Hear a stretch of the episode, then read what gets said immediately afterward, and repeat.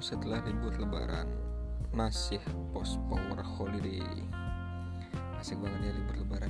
Kalian pasti masih ya bangun pagi masih kerasa wah tidak lebaran sudah usai. Kehidupan kembali normal. Ya emak sih. Liburan sejenak gue bisa ngelukis lagi. Punya waktu buat ngelukis dan itu sangat menyenangkan.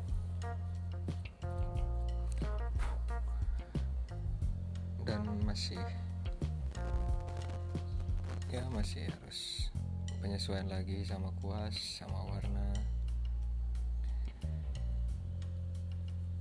Apa ya? Betapa susahnya menjadi seorang pekarya atau desainer ya.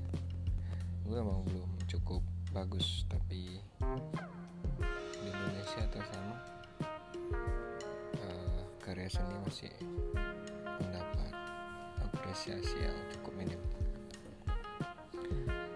Dan setelah kemarin jadi kemarin gue ada giveaway gitu. Ada giveaway buat lukisan watercolor gitu style abstrak. Mungkin yang ada orang yang nggak kenal gue terus dengerin podcast ini pengen lihat lukisan gue bisa cek di IG Instagram Gung Adi 16 ada beberapa karya gue yang upload. Uh, sebagai pekarya sebagai pelukis mungkin. Gue nggak terlalu pede ngaku sebagai pelukis karena masih belajar juga ada seorang kalian seorang pekarya mungkin ngerasain banget betapa susahnya mencari apa ya apresiasi gitu. Dan, karena selalu dianggap remeh. Setelah gue ngasih giveaway kemarin gue nge-share hasilnya. Ada beberapa yang minat gitu nanyain berapaan terus gue jawab dan mereka selalu bilang mahal banget. So gue nggak gue agak susah juga ya. Apa emang karya gue terlalu jelek? Atau gue emang kemahalan terlalu pede ngasih harga? Tapi gue rasa sih emang susah ngejelasin betapa betapa lamanya proses yang gue lalui untuk untuk untuk sampai sekarang gitu. Jadi mungkin mungkin bakat berpengaruh terhadap seniman. Tapi eh, konsistensi mereka untuk berada di dunia itu itu lebih mahal ketimbang bakat mereka sih. Kayak Lionel Messi mungkin berbakat tapi kalau dia nggak konsisten di sepak bola mungkin dia nggak akan jadi sepak bola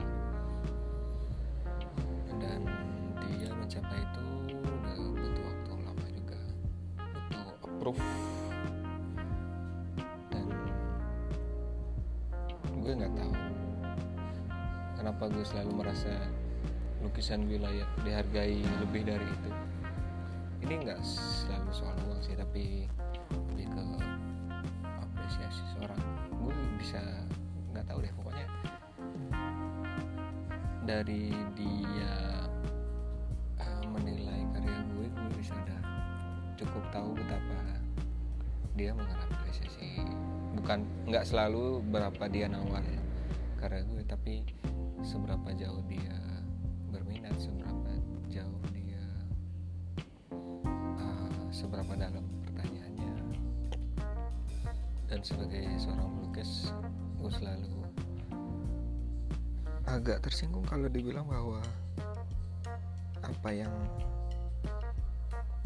apa yang udah gue bisa lakuin sekarang ini adalah murni karena bakat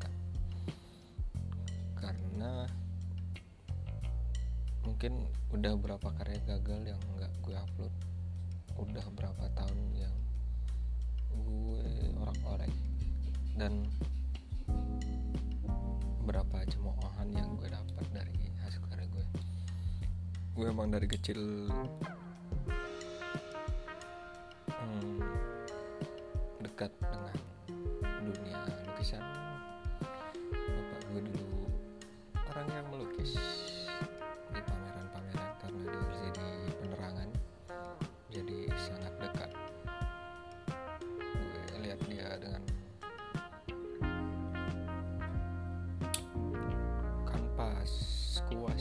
Cat ya bukan sesuatu yang aneh gue dan dari umur 4 tahun gue udah biasa coret-coret tembok buku ber- buku buku tulisan buku buku bob majalah bobo terutama gue seneng banget majalah bobo sebelum kenal komik mungkin majalah bergambar pertama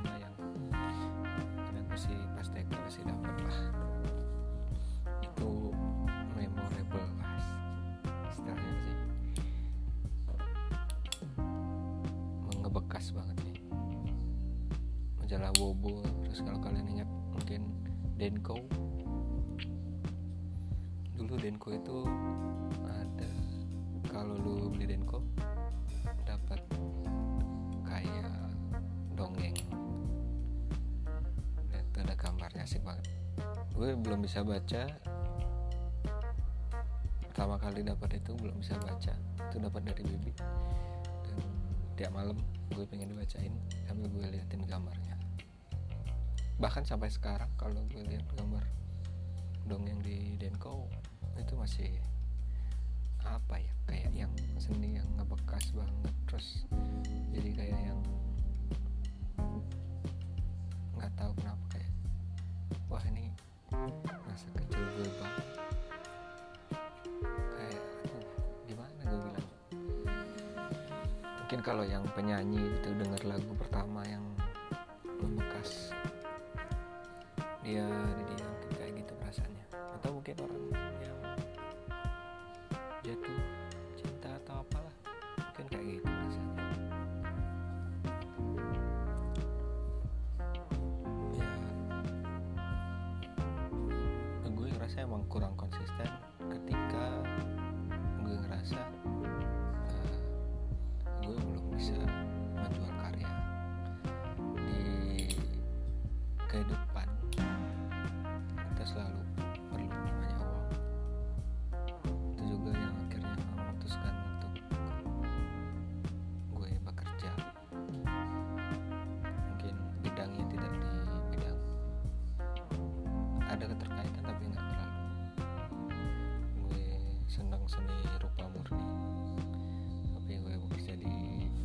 dunia konstruksi.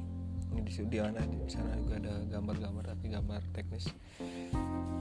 Itu karena gue juga pu- punya uh, kemampuan matematik cukup. Tapi sebenarnya kemampuan matematika gue setelah gue dalami itu matematika ekonomi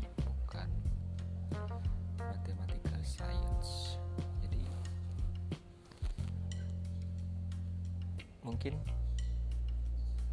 beberapa dari kalian yang jago banget matematika mungkin bisa ngebedain betapa susahnya matematika fisika. Oke gini gini gue mungkin bisa ngerjain soal matematika fisika tapi untuk paham betul cara kerjanya itu gue kalau ada rumus gitu kayak main puzzle gitu gampang banget ngerjain fisika kimia.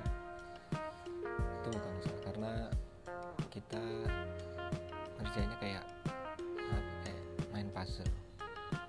Kalau matematika ekonomi itu sangat gamblang dengan kehidupan sehari-hari jadi plus minus tahu apalah gitu. Pokoknya ada perbedaan matematika ekonomi dengan sains dan mungkin sekolah das di SMP kayaknya.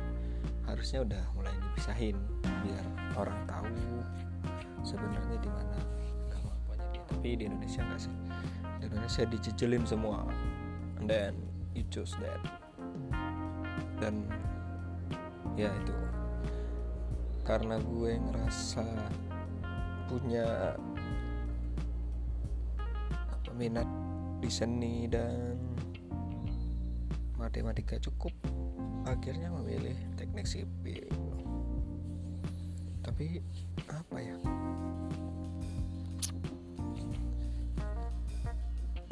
Setelah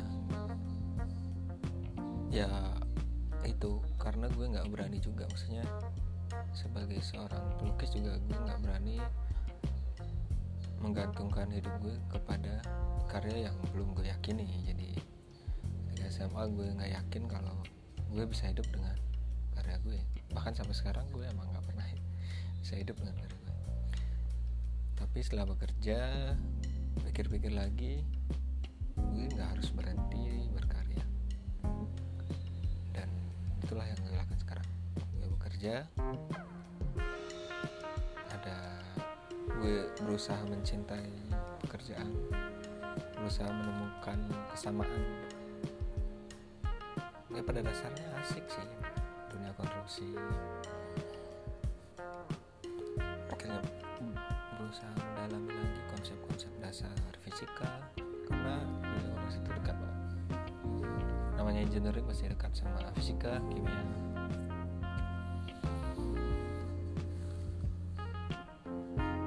Dan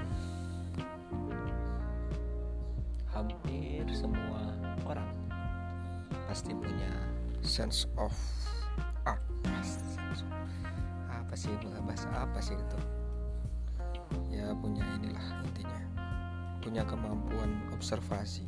Soalnya seni itu kan kemampuan observasi. Kayak lu misalkan menyanyi kemampuan pendengaran lu sangat bagus sehingga lu bisa membedakan nada-nada. Dan ketika lu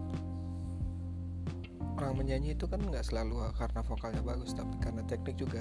Jadi observasi nadanya dia bagus mungkin dia nggak jadi penyanyi tapi jadi gitaris drum dan lain-lain kemudian dia observasi gerak mungkin dia jadi penari. Lo lihat setiap gerak tari itu seolah-olah hidup banget. Dia mencoba kalau di Bali kan ada gerakan tari-tari yang yang simbolik uh, hewan gitu. Mankrawu tentang apa? Burung alas sih? Itu kelihatan banget kayak wah ini hidup banget gerakannya. Ya itu karena mereka punya observasi yang dalam terus begitu dengan musik observasi dengan nada-nada dan begitu juga dengan melukis. Jadi uh, bahkan melukis bisa mengobservasikan hal-hal yang di luar benda nyata. Kayak dia yang berimajinasi pengalaman subjektifnya dia mimpinya kemudian dia dia uh, mencurahkannya dalam lukisan.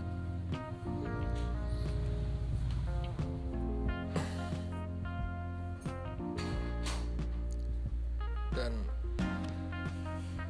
betapa pentingnya juga kalau lu pengen hidup dari karya.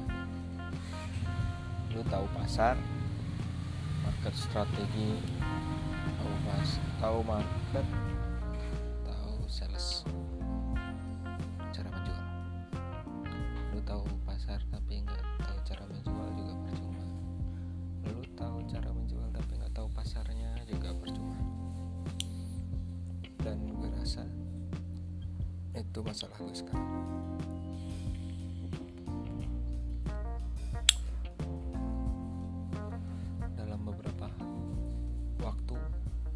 selalu ngeluh kalau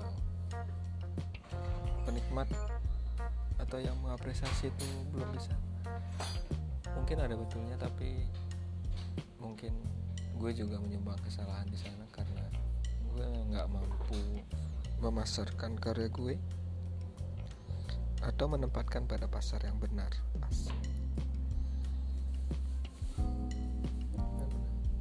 Lalu gimana caranya? Mungkin konsisten gue yang konsisten gue selalu sibuk dengan kepastian. Wajar tapi semua orang pasti juga ngalamin betapa lu ingin mengamankan kepastian lu di hari esok.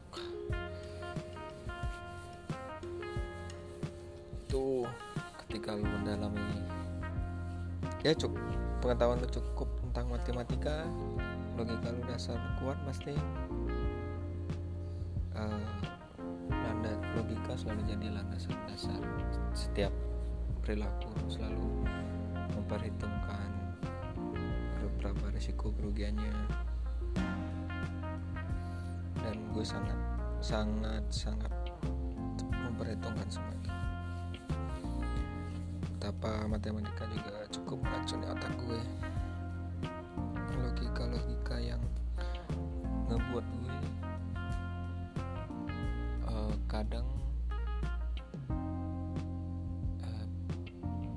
terlalu cemas jadi orang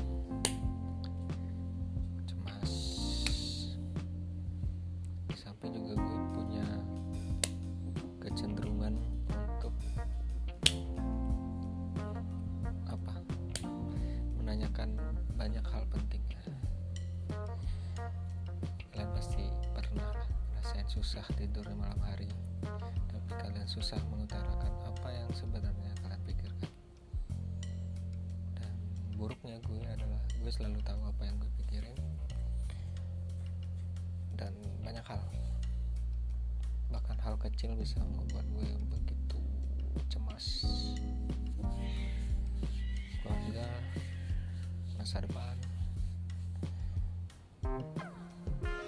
Itu itu hal-hal besar yang gue selalu pikirin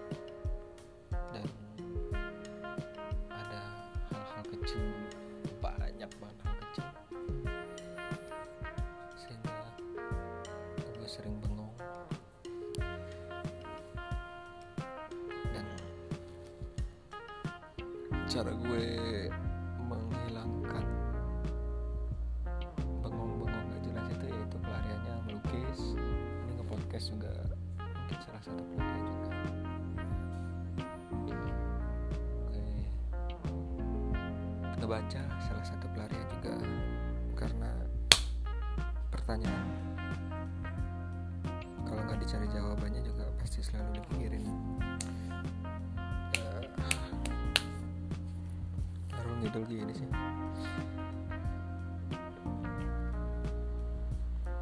Betapa beruntungnya anak-anak di zaman sekarang. Mereka bisa observasi melihat teknik-teknik melukis dari YouTube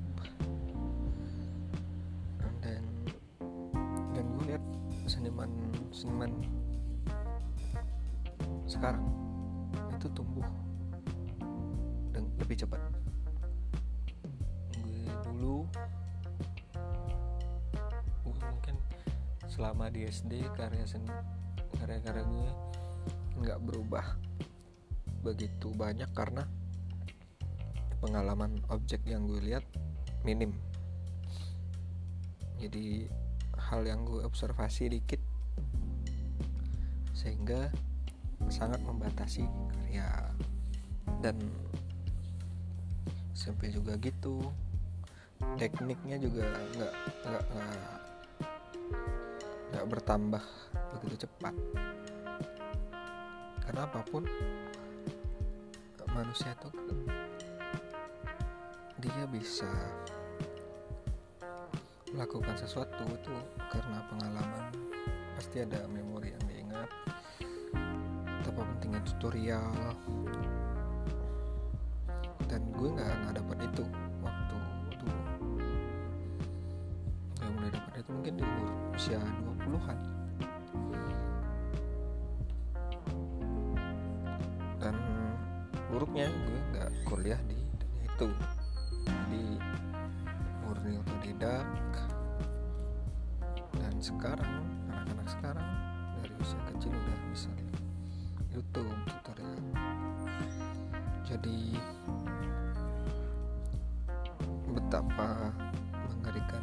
mengerikannya seniman-seniman era kini mereka tumbuh dengan cepat.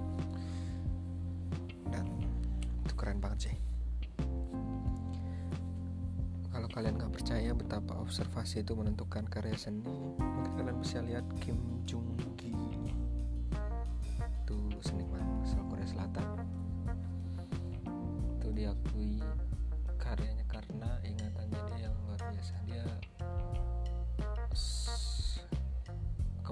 observasinya di atas rata-rata. Karena apa yang dia lihat dia gambar dia punya banyak kalau istilah kalau lu misalnya jago bahasa Inggris nih observasi di lu banyak observasi di bahasa bahasa Inggris pertama istilahnya punya banyak vocabulary. Jadi bisa ngebacot apa aja. Begitu juga Kim Jong Ki sih itu orang. Kalau di Bali ada Mones dan betapa X X uh, konsistensi itu nggak selalu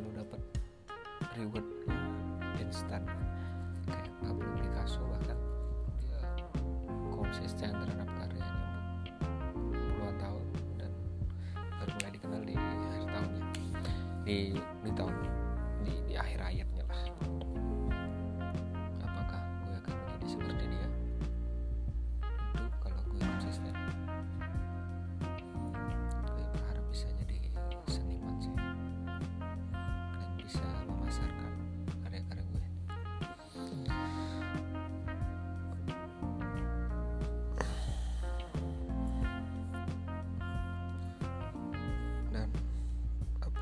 oh iya. Walaupun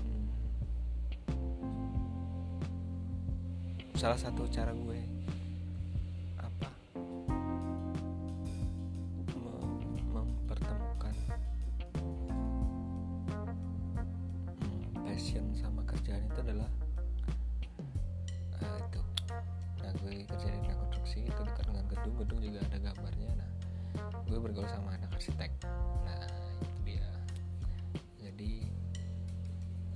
istilahnya kalau gue bebel sama konsep-konsep fisika gue ngobrol-ngobrol sama orang-orang arsitek. Karena dia arsitek itu dia cuma ngebahas estetik. Sedangkan istilahnya logikanya itu ada di sipil semua. Nah estetik itu kadang mungkin susah banget diterima di ya dia yang penting indah dilihat aja gitu. Kemudian kita orang sipil memikirkan gimana caranya merealisasikan cita-cita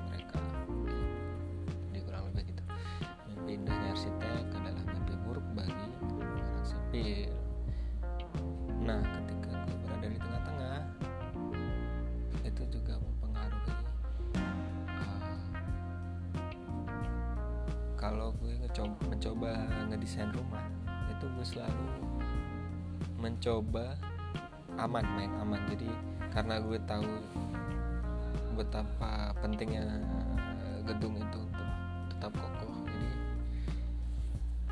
jadi gue selalu memainkan desain yang aman dan nggak terlepas. Ide nggak idenya nggak terlepas. Dan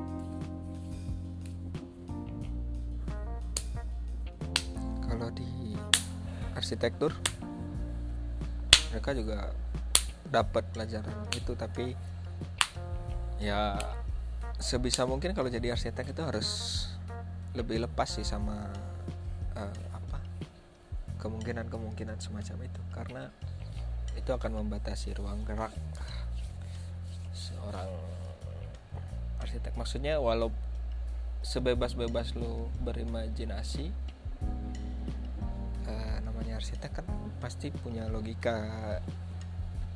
Dan selama lu nganggep itu bisa terwujud ya lu gambar aja lu desain aja. Dan kalau lu tahu konsep terlalu banyak itu pasti akan membatasi eh kalau konsep fisika terlalu banyak itu pasti akan membatasi ruang gerak lu. Karena lu selalu pasti mencoba membuat yang aman. Aduh banyak nyamuk deh oke deh podcast hari ini. Colin berkarya menurut gue. Thank you. Semoga kalian bisa makan feses kalian sendiri. Ha ha ha ha. Goodbye